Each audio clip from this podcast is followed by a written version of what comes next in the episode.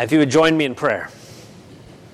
Uh, gracious God, we thank you for this day that you have made, and we thank you for this opportunity that we have to gather together as your church uh, and to spend time with you, and spend time worshiping you and learning of you, uh, of being filled and then being sent. Uh, we thank you, Lord, that you are a God who speaks. And so, Lord, we pray that even now you would be preparing these words to somehow miraculously be your words. Uh, that the words we hear and the words that we process would be somehow your voice to us. That you would encourage us, that you would challenge us, that you would teach us, that you would make us more like your Son Jesus. We pray all these things in His strong name. Amen. Um, in uh, Reader's Digest a long time ago, a contributor uh, told of Aunt Ruby and Uncle Arnie, who had adopted a baby boy after five years of trying unsuccessfully to conceive. To their surprise, a short time after the adoption, Aunt Ruby discovered she was, in fact, pregnant, and she later gave birth to a boy. One day, when the two boys were eight and nine years old, the teller of the story was visiting Aunt Ruby for kind of a follow up. And a woman in the neighborhood came to visit. Observing the children at play, the woman asked, So, Ruby, which boy is yours?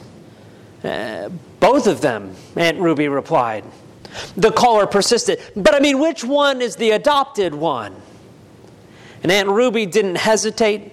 In her finest hour, she looked straight at her guest and replied, You know, I don't remember. Today we're going to be reading about how we have been adopted by God. So now we are not just his followers, but we are actually children of God, heirs with Christ. And this is confirmed in us through the working of the Holy Spirit, which is what we're going to be talking about. But this assurance that we get in the Holy Spirit means that it's this kind of adoption. It's the Aunt Ruby kind of adoption, so that when God the Father looks at us and looks at Jesus, if someone were to ask him, well, sure, but which one's your real kid? I mean, which one's your kid? God the Father would also answer, you know, I don't remember. As we think about the immensity of this truth, let's review where we've been so we can figure out where we're going.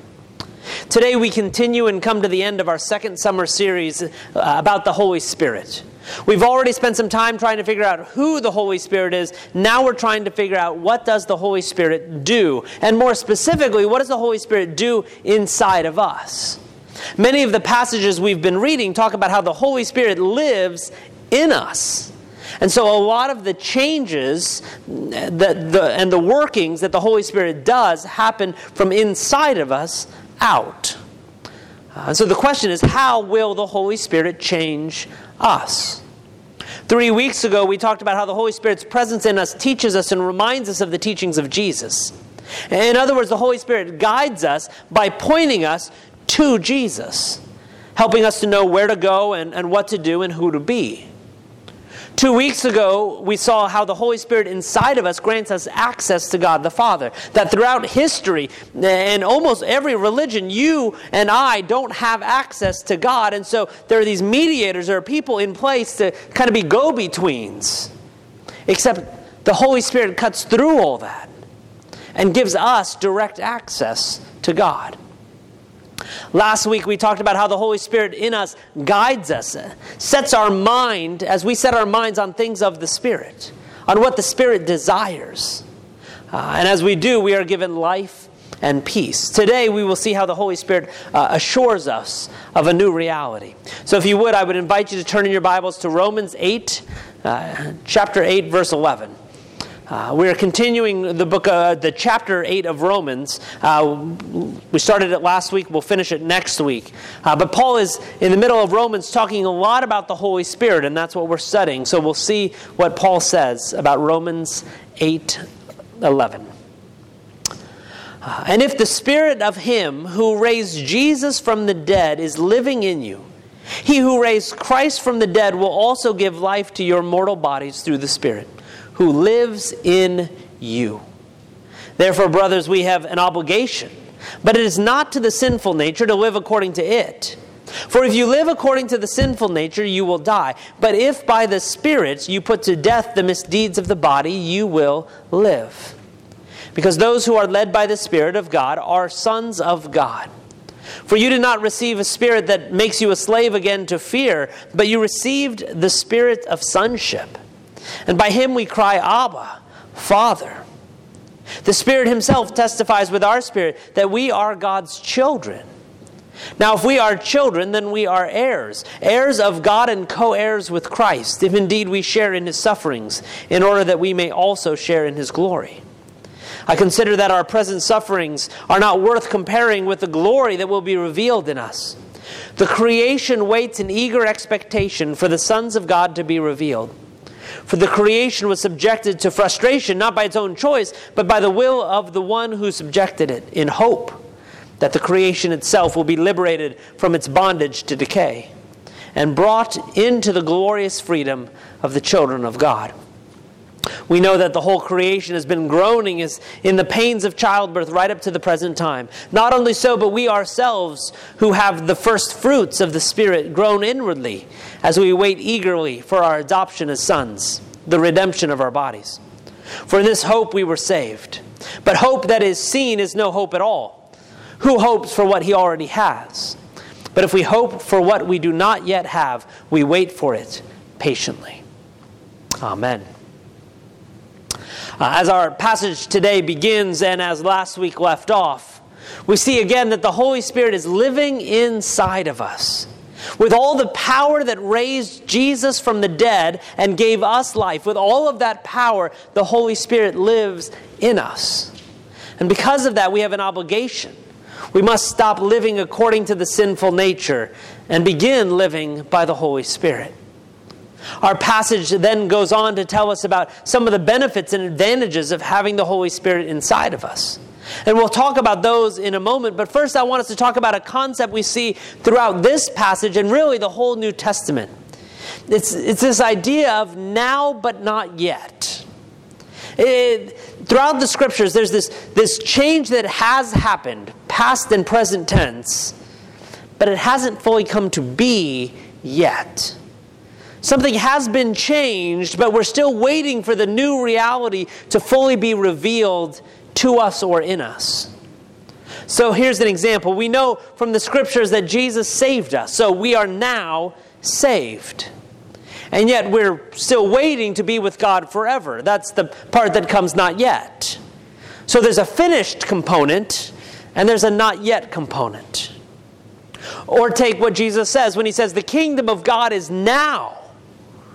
But we also see from the middle of our passage here that even creation waits in eager expectation for the sons of God to be revealed. That creation will be liberated from its bondage to decay, groaning as in the pains of childbirth, right up to the present time. Again, we see something has already happened, and yet we're still waiting for that to be lived out on a different level. Frankly, even the idea of good news, the gospel, good news, implies that it's news, which means it's already happened, and yet we're still waiting for parts of that good news to seep into our lives and seep into our neighbors' lives and seep into our world. It's now, but not yet. Even at the end of our passage, Paul speaks of, For in this hope we were saved, but hope that is seen is no hope at all. Who hopes for what he already has? Uh, but if we hope, we hope for what we do not have, and we wait for it patiently. We, we have been saved. We have the hope of salvation. That's, that's past tense, and yet we're still hoping for some other part of that to arrive, to be lived out in us. Really, probably the easiest way to explain it is using the same metaphor that our passage uses uh, in light of adoption. In some ways, what this passage is saying is that we have been adopted. We have been chosen. We've, the paperwork has all been filed. The judge has approved everything. The adoption is done. And yet, we're not quite living in the reality of our new family yet, fully. We've met our new parents, and yet we haven't fully come under their care, under their roof, under the new reality that they bring to our lives. We've not yet fully tasted what it means to be family. And again, it's not that the adoption hasn't happened, it has, it's done. But the new reality hasn't fully sunk in yet, hasn't changed us, and we haven't fully lived it out yet. Throughout this passage, as we'll talk about it, we'll see this there's a now but not yet component to it. There's a part of it we have received and is done, and then there's a part of it that we're still striving to live out. But the main focus of our passage and of the sermon is about what happens inside of us because the Holy Spirit lives inside of us.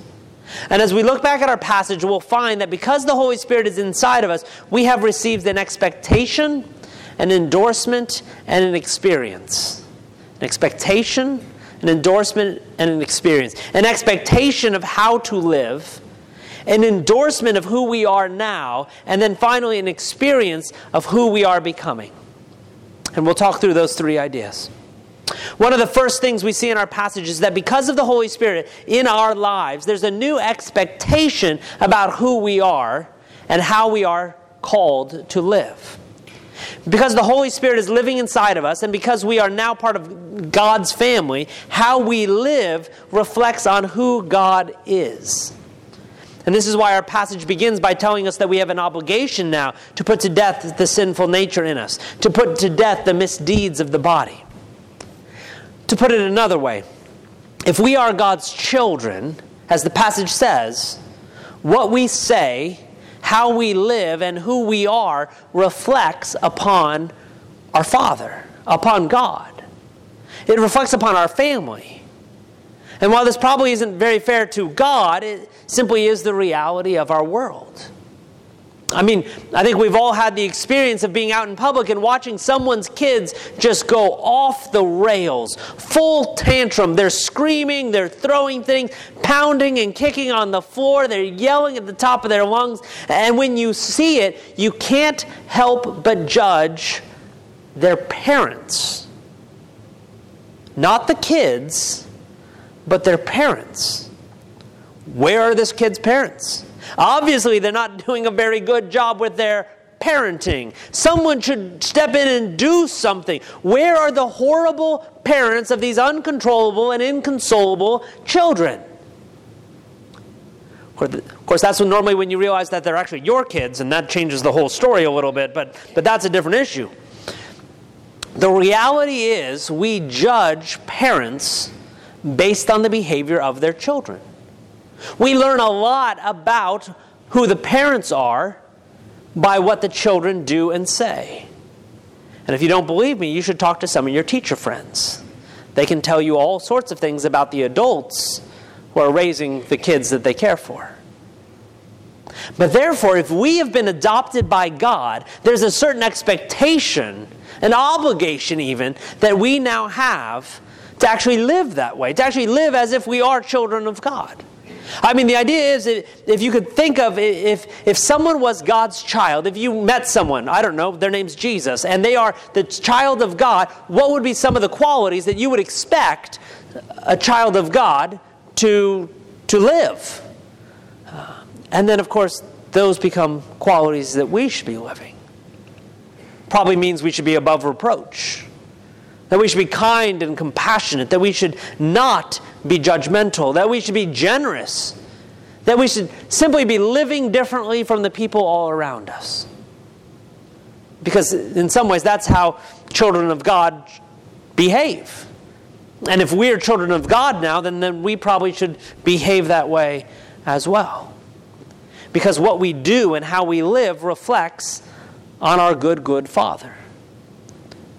All that to say, because the Holy Spirit is inside of us, there's a new expectation about who we are and how we are supposed to behave.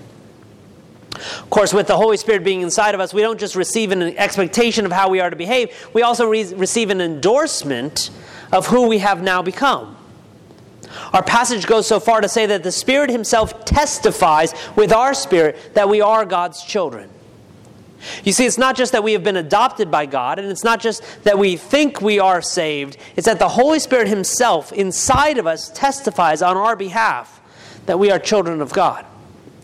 In many ways, we have been given through the Holy Spirit inside of us a deep assurance that not only are we saved, but that we are children of God.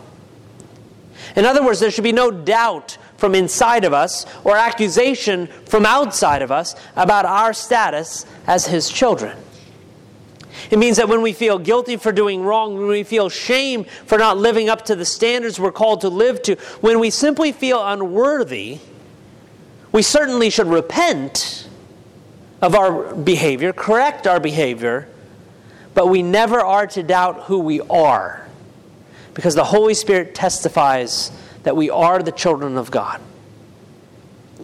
And that's from the inside. It works from the outside as well. No matter what people tell us, no matter how they shun us or spurn us or judge us, no matter how much we don't feel included, no matter what anyone else does or says or implies, we never are to doubt who we are. Because the Holy Spirit inside of us testifies that we are children of God. And this makes sense because if we are children of God, children of the good Father, it only makes sense that our status is secure, that our identity is permanent, that our love and our acceptance aren't contingent on what we do, but they're contingent on who He is. And we know from the scriptures that He is unchanging. In many ways, I think this speaks to one of the primary fears of, of loving parents. The fear is that as, as, I try and parent my children, discipline my children, help my children go from being good kids to becoming good and godly adults, my fear is that at any point in that process, my children would doubt my love. That they would doubt that they are uh, a part of me, a part of our family. That they would doubt that I'm not 100% for them and proud of who they are becoming despite the fact that in that moment I'm parenting them for doing something that they absolutely shouldn't be doing. Uh, as a flawed but trying parent, I know that my love for my children actually has very little to do with what they do. And I hope that they know that too. But God, an infinitely better Father, wanted us to know that so much that He permanently sent the Holy Spirit inside of us to live inside of us and to testify on our behalf, give us assurance of our permanent status as beloved children of God. God wanted us to know that so much that He knew just saying it wasn't going to be enough. And so He sent His Spirit to live in us that we might know, that we might be assured of His love for us.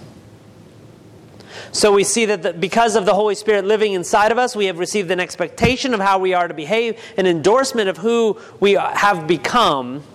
And then finally, we also receive an experience of how it will be.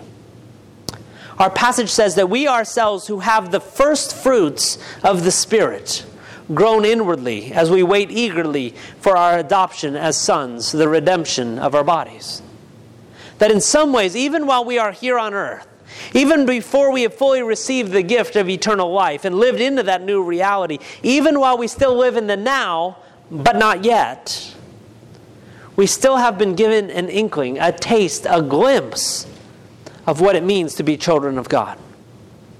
I like that word in our passage, first fruits. Uh, that we have received the first fruits of the Spirit. The idea here is that as you plant your crops, some of the fruit uh, is ripe early, and you can pick that early before you have to bring in the rest of the harvest.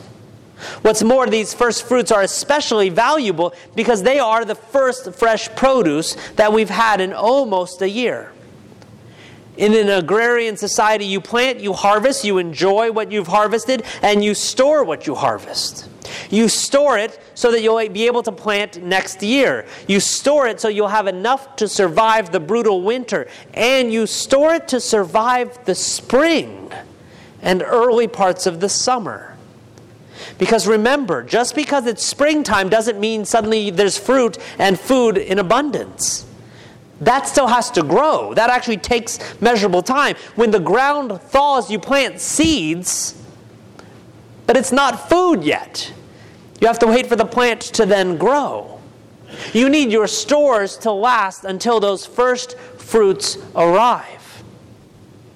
Even more than that, in the scriptures, God asks us to offer our first fruits to Him as a sign of trust, as a sign of thanksgiving, as a sign of faithfulness because of who he is and all that he's done. In other words, regardless of how big or small the harvest actually will be, you don't know yet. We are to offer the first fruits to God. Which means you could offer your first fruits and then disaster could strike your crops. Or you could offer your first fruits and, and you have a bumper crop that year. But again, the offering of the first fruits was a sign of trust. It was a sign of thanksgiving. It was a sign of faithfulness, regardless of what would happen next. But therefore, when our passage says that we receive the first fruits of the Spirit, what it's saying is that we have been given something we've been longing for for a long time, working for for a long time, hoping for for a long time. In some ways, we've been given some of the best parts as a taste, as a foretaste of what is to come. And so, if you've ever felt just a little bit of God's love, if you've ever felt just a moment of God's acceptance, if you've ever felt actually forgiven, actually that I did something wrong, and, and that the, the, slate got wiped clean, if you've ever felt a moment of God's presence, a moment that was holy, uh, uh, uh, that was just a foretaste of what is to come. In that moment, you experience a small sampling of the reality that we are living into. And yes, we still have to wait, and we do it patiently. But because of that foretaste, we also know what is to come. And in this way, the Holy Spirit gives us an experience of what it means to be the children of God. Throughout this passage, I am struck by the good news again of the gospel. As we look through this passage, I'm struck by everything that God has done on our behalf. Not because we earned it, not because of anything else that we did, but simply because He is good. God does all the work in this passage, adopts us, sends the Spirit to endorse us, gives us the first fruits of the experience of His love, and it's only then, as the adopted children of God, that it becomes part of our reality to start living that out. But our adoption isn't contingent on living that out. It's because we've been adopted that maybe we should now start trying to live as if we are the children of God. Because we are the children of God. Let's pray. Lord God, we thank you. We thank you for who you are and who we are in light of that. We thank you that you have adopted us, that you have made us your children. Uh, and that isn't something that uh, goes away. That isn't something we, we need to earn. That's simply because of who you are. So, Lord, we pray that you would send more of your Holy Spirit into us um, that we might understand the endorsement, that your Spirit testifies with us that we are children of God. We pray that we would have more tastes, more experiences of your love and your grace and your forgiveness in our lives. As we then try and live into that expectation that we actually are living like the children of God. So, Lord, fill us even more full of your Spirit today. We pray these things in the strong name of Jesus the Christ. Amen. Let's stand as we close in worship.